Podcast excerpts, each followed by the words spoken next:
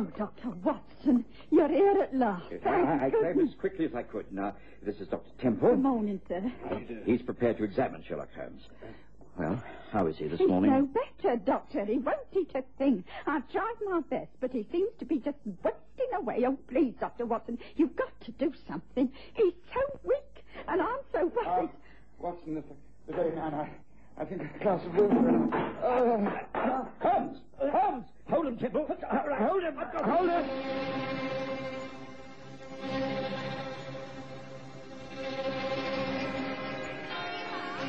Ja, lady on chestnut.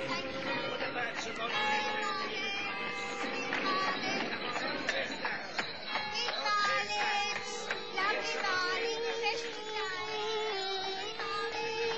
we present the stories of Sherlock Holmes.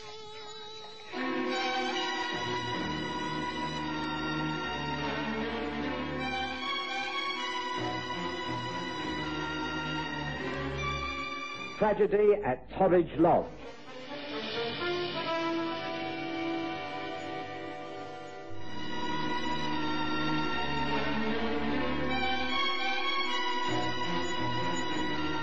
Sherlock Holmes had been overworking. I'd warned him repeatedly that he could not continue to live as he was doing. The man had a cast iron constitution, but took no care of himself, and his lowered condition was not helped by excessive smoking and the taking of certain drugs. Being such a close friend meant that he felt he could ignore my advice. But Mrs. Hudson insisted, quite rightly, that something should be done. And so I'd appealed to Dr. Hugh Temple, a Harley Street specialist, to call at Baker Street. I was glad of his help that morning when Holmes collapsed. Yes. Watson is right, Holmes. Uh, you're just severely run down by pressure of work. You can't continue like this. You must stop. If you carry on, it will result in a complete breakdown. I, I have so much to do, Temple. Well, if you're dragged off to a nursing home for six months, you won't be able to work at all, will you? So why not be sensible? You must stop working and rest. There, you see, Holmes, this is exactly what I've been telling you for months. Now, surely you'll listen to reason. Oh, it'll be sheer lunacy to ignore our advice. Oh, oh, very well. What do you recommend? A complete change.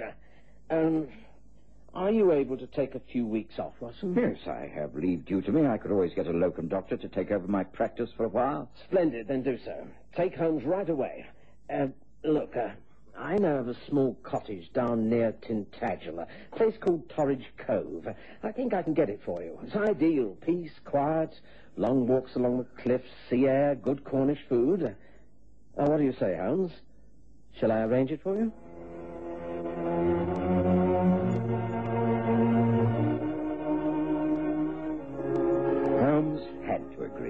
And so, a few days later, we made the journey west to a small, whitewashed cottage on the cliffs at Torridge Cove. It was perfect. The rolling moorlands filled with history, sites of old villages, ancient tongues, and deep superstitions. Holmes relaxed immediately, and within a short while his health began to improve. We met many of the local people, including the vicar of St. Agnes's, one Humphrey Hogg. The Reverend was a large, affable man, intensely interested in his parish and steeped in Cornish folklore. He was very friendly with the squire and the landed gentry, including Alan Witheridge and his brother Martin, who lived at Torridge Lodge. It was the vicar and Alan Witheridge who called upon us early one fine spring morning. Oh, I'm sorry if you're if I'm calling at a very early hour. The fact is that something most tragic has happened at Torridge Lodge. I can only regard it as an act of providence that you have been sent down here at this particular time, Mr. Holmes. I cannot think of another man in all England better served to help us. Uh, With respect, Vicar, Mr. Holmes has been ordered to rest. He's been told not to work in any way. Now, Watson, I've been very patient up until now. But I must be able to make my own decisions. Now, pray, let us hear what these gentlemen have to say. Do please be seated. Oh, thank you. I think you can explain more clearly than I can, Reverend. I, I'm altogether too upset to speak. Very well. My friend here is in some sort of shock and small wonder. You see, he spent last evening in the company of his brother Martin and his wife June up at Torridge Lodge. They played cribbage and Alan departed about 10.30. This morning he received an urgent message to go up to the lodge.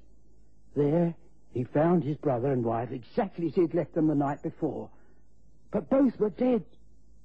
Seated by the fire, a tea tray, cups, etc., laid out before them, and both with a look of sheer terror on their faces.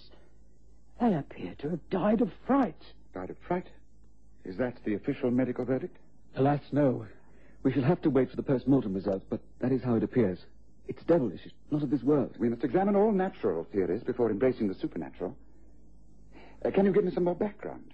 I take it that you do not stay at Torridge Lodge. No, no, I have my own cottage on the other side of the village.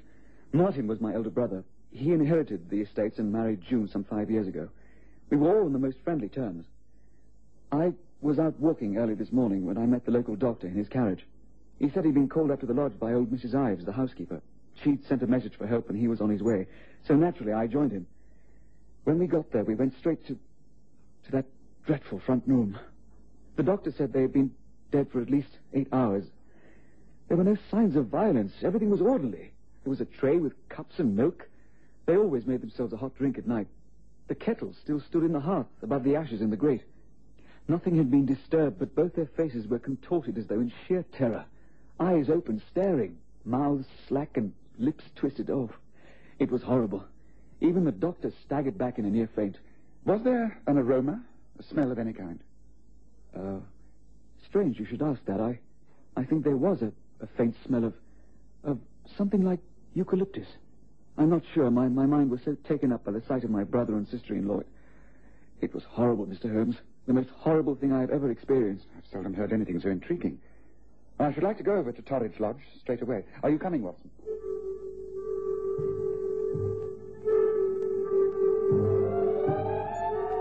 Torridge Lodge was smaller than I expected, old-fashioned, made of stone with large mullioned windows and well-kept gardens. As we walked up the gravel path, Alan Witheridge pointed out the room where the tragedy had occurred. Holmes was immediately interested. Hmm. So that is the room. Oh. Oh, how clumsy of me. I've knocked over a flower pot. Excuse me. Uh, there's no harm done. Well, shall we proceed? By all means. This way. Ah, there's Mrs. Ives at the door. I take it you'll wish to ask her a few questions? If I may. Good morning. Good morning to you. Uh, Mrs. Ives, this is Mr. Sherlock Holmes from London. He is a famous detective and is here to investigate the strange death of my brother and sister-in-law. Please answer all his questions as clearly as you can. Very well, sir. Would you perhaps wish to go into the house? Go with Mrs. Ives, Holmes. I have to go to the mortuary. I'll return as soon as I can. Oh, very well. Did you hear anything during the night, Mrs. Ives? Uh, no, not a thing, sir. I, I sleep at the back, and I'm a very heavy sleeper. I can't be accounting for it at all, and that's a fact. There's never been any trouble in this house. Everyone very friendly like here, sir. When I came in here this morning, I got such a shock, I fainted right away. Of course, they took both the bodies away to the mortuary, and I've just left everything like it is, touched nothing. Fact is, the place now gives me the creeps, sir, so I'm leaving, I am. Well, here we are, sir, and you're welcome to the search of the room. I'm not staying another night under this roof, sir. If you want my opinion, tis, tis in the grip of the devil, sir. Excuse me, I'm packing my bags and getting up to join my sister in Bodmin. I, I reckon you won't be able to explain all this, sir. You see, tis the work of the devil. The work of the devil. Hmm. Well, Watson, let's try to define things, shall we? We start by ruling out the work of the devil and all things supernatural. We have a man and a woman dead from an unknown cause. An expression of fear on their faces, but no attempt made to remove themselves from the room. The cribbage board and cards are still on the table in the window alcove. The chocolate drink, all prepared, awaiting hot water from the kettle. Nothing is disturbed.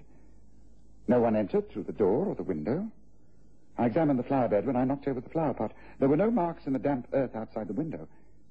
Therefore, they were alone. Now, as a medical man, what is your opinion? Well, I... I... I'm darned if I know, Holmes.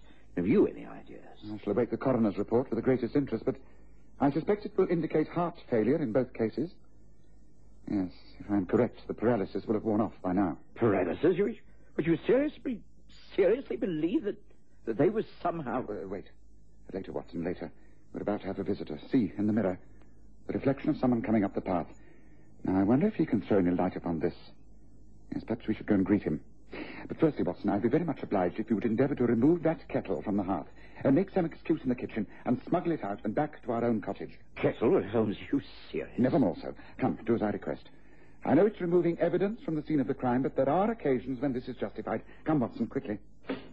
Yes, I will meet this gentleman alone. Quickly, Watson, the kettle. Quickly. I quickly did as Holmes requested, while he went to the front door of Torridge Lodge and admitted the visitor.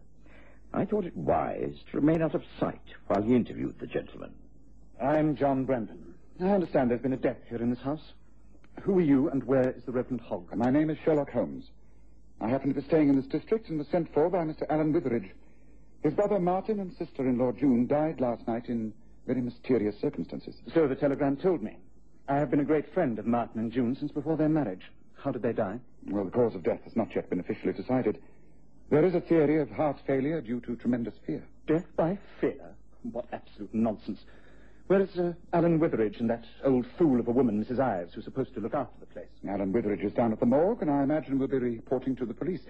Mrs. Ives is leaving. She's packing. Uh, might I ask what your interest is in this tragic event? I've told you. I'm great friends of the family. I've lived near Plymouth for some time, and I'm now off on a scientific exploration in Africa. I was on my way when I received a telegram from the Reverend Hogg advising me of this tragedy. Naturally, I came back to see if there was anything I could do. There doesn't seem to be anything anyone can do. Then why are you here? Have you been asked by the police to investigate? No. It was a personal request by the vicar and Alan Witheridge. Also, I have no doubt that the police will appreciate my cooperation. Hmm, have you formulated any theories? I cannot answer that at this stage. Then I seem to be wasting my time. I need not prolong the visit. I shall stay overnight at the Swan Inn and resume my journey tomorrow, having seen Alan and the vicar. Good day to you, Mr. Holmes. Good day, Mr. Brandon. I say, Holmes, I, I couldn't help overhearing. What a singularly unpleasant young man. What did he want? It is exactly the question I'm asking myself. It's obvious that he was most put out at finding me here. His name is John Brandon, and he's a scientist of some sort. I feel I shall have to do some investigating into his activities. He could be far more important than appears. Ah, Watson, I see you've made a parcel of sorts for that kettle. Good. Well, I doubt if we can do much good here. I suggest a walk along the cliffs to our own cottage. I'm sure the police will get in touch with us sooner or later. This really is becoming quite a fascinating case. Yes, I'm beginning to wonder what's going to happen next. Well, shall we go then, Holmes? To our surprise, very little happened during the rest of that day. Holmes spent quite some time inspecting the kettle I'd taken from the lodge, and in the morning he read the doctor's post-mortem report, which was much as he had anticipated. Mm. Yes, well, it doesn't tell us a great deal, Watson. In fact, it rather supports the idea that Witheridge and his wife were both frightened to death. It simply says that there was a cardiac arrest with no visible secondary effects. Well, Holmes, that's all very well, but it can't stop there. There must be more in it than ordinary heart failure. Hang it all, two people can't die of natural causes at exactly the same time. Now, what caused the attack? Well, that's something that must now be decided at the coroner's inquest. I have a theory, but it's not substantiated by any data. This man, John Brendan, might well be the answer to many questions. I've sent a few telegrams off to London. Expect replies very shortly. Who did Brendan say he was? I heard him say he was a friend of the family, but not much else. He's a scientist, an explorer, and an adventurer. On the face of it, he doesn't seem to have much in common with a quiet, domestic Cornish family, now does he? Indeed, no. The only part of Cornwall is the last place I'd expect such a man to settle down. Seems he has a house near Plymouth, which he uses as an experimental laboratory. He finds it easier to conduct his researches while living in the country. Researchers? Well, what sort of research? Ah, well, now I think we may be getting near to the crux of the matter. Oh, and speaking of experiments, I think the time has come for me to try one. Uh, would you be prepared to help? Oh, yes, yes, of course. If it will help clear up this mysterious affair, then I shall only be too pleased. I think I must warn you that this could be dangerous, but it's vital that I find out certain facts. We've faced plenty of danger together before this, Holmes. Now, please carry on. Explain what I have to do. You don't have to do anything, except close all the windows and settle yourself down in that armchair. There's a fire glowing in the grate, as you will observe, and I've filled the kettle with water. I shall now place it on the fire, and as though we were about to have a cup of tea. Oh, it's not a bad idea. I could do with a cup myself. Uh, shall I fetch the tea thing? Uh, not yet, Watson, not yet. Well, windows are all closed. What now? Now we wait for the water to boil, Watson. And while it does, let me remind you of a few facts. One is that Martin Witheridge and his wife June always took a hot drink in the evening before retiring. You will recall that it was many hours after their death, some eight hours before anyone entered that room at Torridge Lodge. When Mrs. Ives entered, she felt faint. The doctor was quite overcome, And Alan Witheridge said he detected a faint smell of eucalyptus. Well, surely this points to a poisonous atmosphere. Three things must be remembered. The hot drink, the smell of eucalyptus and the stuffy atmosphere, and the twisted look of terror on the faces of the victims. You follow me so far? Yes, yes. You, you mean that in some way the boiling of the water... I, I say, Holmes, do I begin to... No, is it my imagination, or... Or... Can I faintly smell something like eucalyptus? I think you may well, Watson. The water's beginning to boil in the kettle. It's at this stage that I think Mrs. Witheridge got up to remove the kettle from the fire. Then, then she just had time to place it in the hearth before, before collapsing in her chair. But, but oh, gracious, Holmes, I, I, I, I've taken a few breaths, and yet, get, get out, Watson. Get out. My, Get out. My brain, it's, it's, it's whirling. The, before my eyes. Don't, don't, my don't, don't waste breath. The, door. Get, get to the door. No, I can't see much. Doug's it. Oh, help me, Watson. I, can, I, can, I can't move. I've got to, got, got to, Holmes, come on. Help you. I've got to get you out. Got to get out.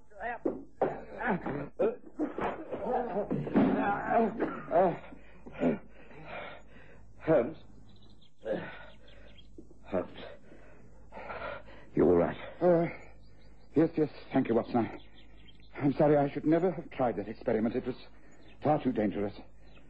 I would never have got out of that room without your help. Hardly. No, I managed it myself, but... Holmes, what does it all mean? It means that that is how the killing took place. A highly poisonous drug, little known in this country, was lodged in the curved spout of that kettle. It was in the form of large crystals that melted into the steam and formed a highly poisonous gas that paralyzes the nerves of human beings.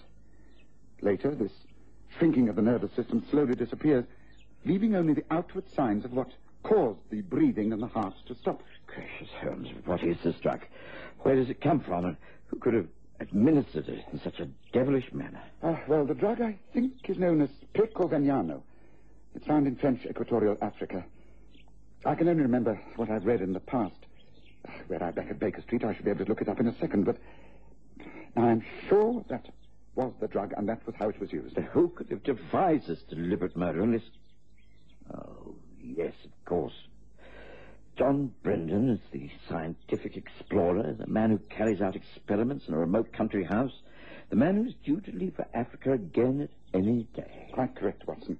And the man I sent a message to earlier and who was about to call upon us. Notice, if you will, the donkey carts turning off the sea road and making its way up our path. By Jove, you're right.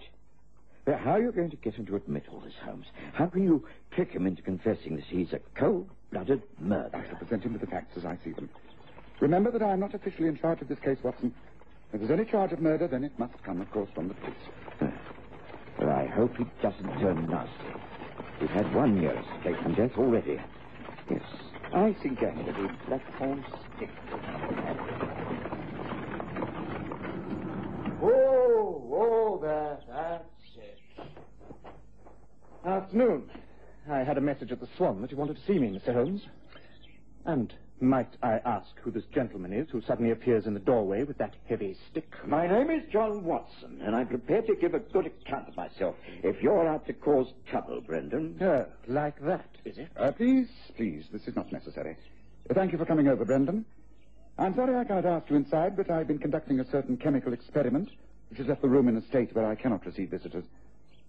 You are aware of the effects of Pecovignano when it is dissolved in steam, of course. What do you mean? Oh, come. You are a scientist and an explorer. In a district as remote as this, there must be some person familiar with this poison. Look here, Holmes. Are you accusing me of using an obscure African poison to kill Martin and June Witheridge? Because if you are, then you have got the wrong man. However, since we last met, I've been doing a great deal of investigating on my own behalf. I think I know exactly what occurred the other night, and I think I can prove it. Will you listen to my theory, Mr. Holmes, and then act upon it? Will you? I left the two men alone in the garden and tried to clear our cottage of the noxious fumes that nearly paralyzed us. I'd barely done this when Holmes came in with the news that we were to depart for Torridge Lodge. Alan Witheridge, John Brendan, and the Reverend Humphrey Hogg were expected, and Holmes insisted upon taking the offensive kettle with him. Once in the lodge, we persuaded Mrs. Ives, who was on the point of leaving, to arrange for tea to be taken into the sitting room. The kettle was filled and placed on a trivet by the fire. Our guests arrived. Alas, my poor parish seems to be the haunt of the devil. The local folk are talking of black magic being used. Tis a sorry day for Torridge Cove. I think the matter will soon be cleared up, Vicar. Uh, pray take a seat. And you, Mr. Witheridge, there by the fire. But, uh, that was the chair my brother died in. You shouldn't be afraid of the past, Alan. I will take this one that June always had. I have nothing to fear. Uh, are we taking tea, Holmes? Why not? It's all laid out. Perhaps, Watson, you'd be good enough to place the kettle over the fire. Well, I. Uh, yes. Yes, of course. But, uh, what is the purpose of all this? I mean, what are you intending to do? I, I don't understand. Don't you? This is the same kettle, Alan. It has the partly dissolved crystals still concealed within. The water will boil, and then... No, I, I, I don't understand, no. Let me out of here. Let me out. I, I refuse to play these games. I, I'm going. Let me out. You stole from my laboratory, didn't you? After I'd made preparations for my trip and had reached Plymouth, you broke into my house and stole the poisonous chemicals, the crystals. You deliberately poisoned your own brother and sister-in-law to get the inheritance. No. You killed them, didn't you? No, no, I deny it. You can't prove it. You, you can't. You can't. Of course, the tea was never served. Under the merciless attack of John Brendan and the quiet summing up from Sherlock Holmes, Alan Witheridge broke down and confessed. With the Reverend Hogg as witness, the police were called in, and the case was virtually over. Back at our cottage, Holmes poured John Brendan a large whisky and soda. Oh, thank you, Holmes. There's very little left for me to say. I shall, of course, postpone my trip until after the case is brought to court and justice done. Any other questions? Yes, I still cannot quite see why you should have been friendly with Alan Witheridge, to the extent that he knew your work so well. The fact is, I wasn't all that friendly with him, but I was with his sister-in-law, June. We'd been in love years ago, uh, before she married Martin. I suppose Alan thought if the method of killing his brother was discovered, I might have been suspected. I think I was very lucky that you came to convalesce, Mr. Holmes. May your good health continue for many years. Cheers.